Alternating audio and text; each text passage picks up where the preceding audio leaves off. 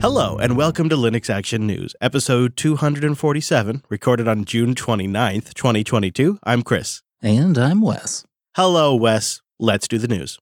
We start this week with the leading edge of the Linux desktop and some new details about what's coming in Fedora 37. Yeah, there's a lot here. In fact, we're going to have to link to most of it, but there's just so many things landing right now because the Fedora Engineering and Steering Committee has approved a fresh batch of features for the next version of Fedora. And there's a lot in here, but what does jump out at me is just some serious movements around the servers, I guess, additions of Fedora, including both the cloud workloads and the CoreOS workloads. Uh, for example, CoreOS may actually get promoted to an official edition this release cycle, but something that I'm surprised we haven't seen before, but is definitely much needed for Fedora in the cloud.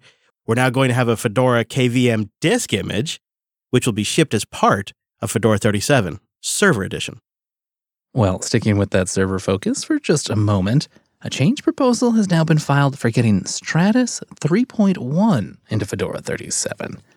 The proposal notes, quote, Stratis 3.1.0 includes significant improvements to the management of the thin provisioning layers, as well as a number of other user visible enhancements and bug fixes.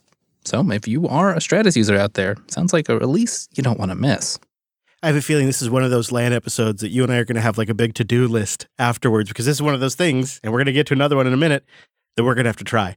Uh, on the desktop side of things, especially for us x86 64 users, Fedora is now going to use GPT partitioning on new installs rather than MBR or MS DOS for BIOS systems. Currently, Fedora only uses GPT disk labels on an EFI system. And perhaps the biggest news buried in all of this is this new long term effort by Red Hat that's recently just begun to address general accessibility issues in Fedora. Yeah, on June 27th, Christian Schaller announced that Red Hat has hired a blind software engineer to lead their efforts in, quote, making sure Red Hat Enterprise Linux and Fedora Workstation has excellent accessibility support. And it looks like some of Lucas's first work will be going through applications which were ported to GTK4 as part of the recent GNOME development cycle. Then it sounds like they plan to expand out from there and get broader and broader. In the announcement, they also write, quote, What we hope to get from this is not only a better experience for our users, but also to allow even more talented engineers like Lucas to work on Linux and open source software at Red Hat.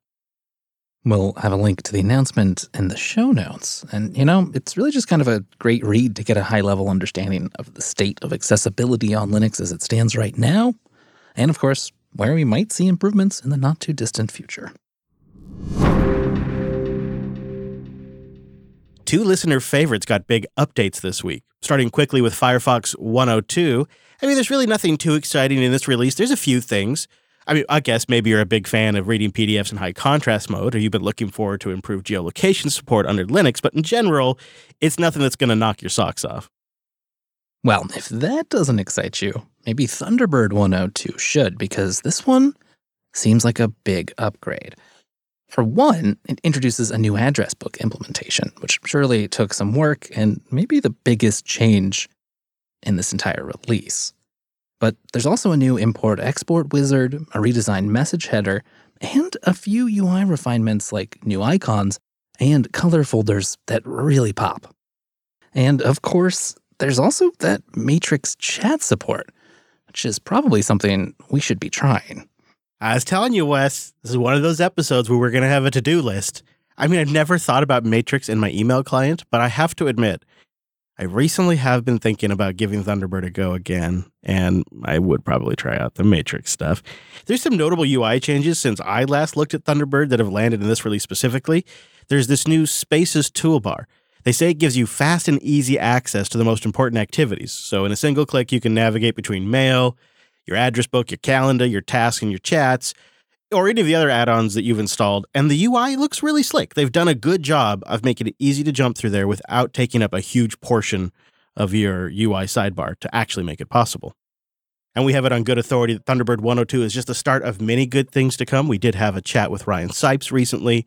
That was in episode 245 of Linux Action News. Don't miss that. Speaking of Matrix, Synapse admins had to jump to action this week when it was discovered that in some cases, a URL preview could trigger a denial of service attack on a home server. Just a good old URL preview. Yeah, it seems like it was possible for this to be used maliciously, either by a user on the home server or if a remote user sent a URL, which then a local user of that server tried to preview automatically with their client, it could then trigger the exploit. That's kind of the funny thing about it. Remote users were not actually able to directly trigger the exploit, but if a local user is in that room and their client set to preview the URL, guess what? It's going to trigger it. Thankfully, though, the mitigation's pretty easy. URL previews aren't enabled by default, so if you do have them on, you need to flip that off ASAP or update to release 1.61.1 or greater. Not really a huge issue since it's just a denial of service and thankfully not something worse, but we wanted to make sure the word gets out. So, are you still waiting on your Steam Deck? Well, we have some good news and some bad news. Valve tweeted this week saying it has more than doubled the number of Steam Decks being produced every week. The company also says it just sent out the last batch of Q2 reservation emails and is prepared to start kicking off Q3 reservations on the 30th of June. That said, the expected availability date hasn't changed. It still says October 2022 or later. But, you know, there is a chance that this date will change with production ramping up, since, you know, so far it's basically remained the same for months. All this makes me curious, Chris. Have you been checking on your order status? Of course I did. Of course. Nothing's changed. Uh, you can anyone can check. You can go to store.steampowered.com slash Steam Deck, and then you have to log in with your Steam ID. I ordered the 512 gig version, and uh, Steam tells me that my expected order availability is Q3, July through September of 2022, which could be any day um, as we record, or could be a, way, a ways away. Um, but the funny thing is, Wes, as time goes on, honestly, the less I'm excited about it. I don't know. We'll see what happens first. I get my Steam Deck or I lose interest and cancel my pre order. Stay tuned and find out. Nano fans need not apply because the world's truly best text editor has taken a big step with a major new release. Vim 9.0 has been announced, and besides many small additions, the spotlight this time around is on a new incarnation of the Vim script language, Vim 9 script. A new incarnation of the Vim script language? What is this, Emacs? What does Vim need this for? Okay, okay, let's set a little context here. Vim's been around for a long time, as has its scripting language, and it's basically preserved backwards compatibility most of that time. And that means whatever perhaps bad choices from the past that were made those are still haunting us today. Keep in mind, there's also some compatibility with things like legacy VI that are a factor here. All of that adds up, and it means that execution is slow. Doesn't help that each line is parsed and interpreted every time it's executed. So, one of the main goals of this new script is to dramatically improve performance. One way that's accomplished is by compiling commands into bytecode that can be more efficiently executed so it doesn't have to be parsed every time. And that that leads to an expected increase in execution speed of something like 10 to 100 times. Now, besides that great performance improvement, a secondary goal of this whole new script version is to avoid some Vim specific oddities, which are definitely there, and get a lot closer to something more like a programming language developers are already using. You know, something like JavaScript, Python, or Java. linode.com slash LAN. Go there to get $100 in 60-day credit on a new account, and you go there to support the show. Linode is really the Linux geeks cloud. With 11 data centers worldwide, they've been working at this for nearly 19 years, and they have built the best experience for running applications on Linux. I hear it from listeners all the time. They're blown away by the performance, the support, and the pricing, all the things that drew me in. And if you like to build things yourself or you like to do things with simple one click deployments, Linode has infrastructure that's going to work for you. Pricing, skill level, they got something to match all of it. I think once you get in there, you'll be damn impressed by the performance. It's freaking incredible. They got their own ISP connections, right? Like they don't like deal with somebody else. They are their own ISP. And with 11 data centers around the world, there's something that's going to work for you, something that's close to you. And one of the things I really appreciate is I've been a customer now for over two and a half years is Linode is always rolling out better and faster stuff. AMD EPYC processors, NVMe based block storage, physical servers, database as a service, object storage expansion. It has just been something like every month. Linode's always working on stuff. And their team is always analyzing what's going on in the world. In fact, they publish a security digest report that's super useful for anyone in the industry, even if you're not a Linode customer. We'll have a link to that in the show notes.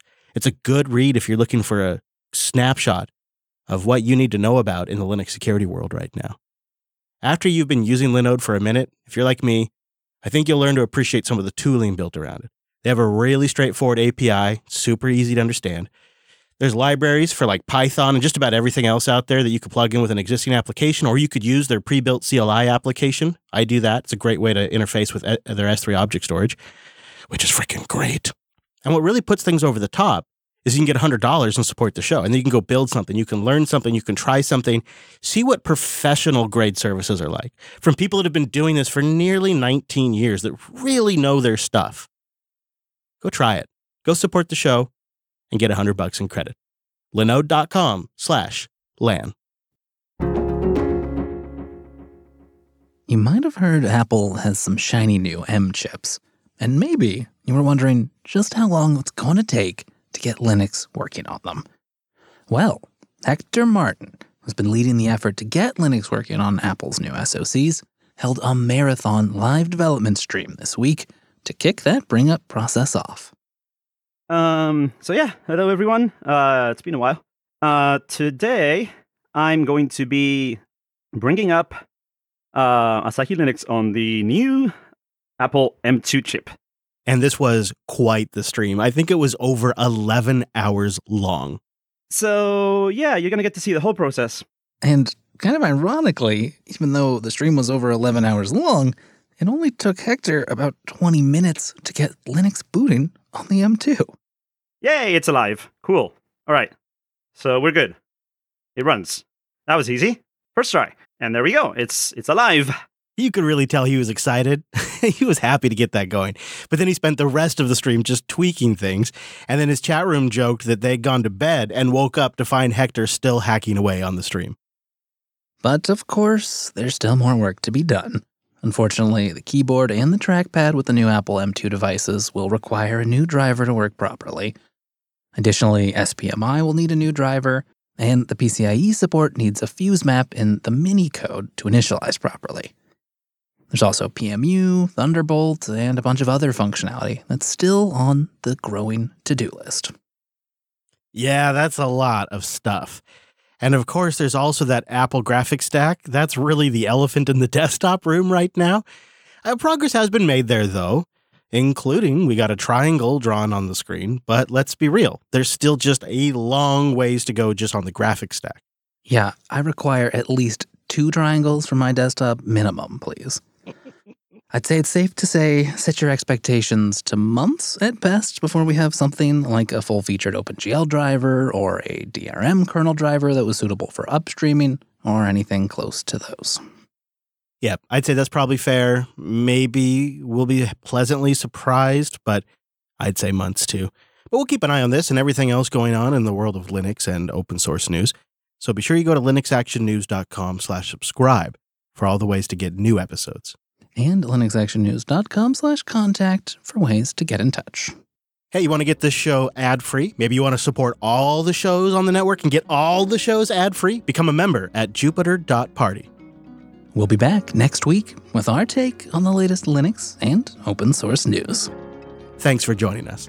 And that's all the news for this week.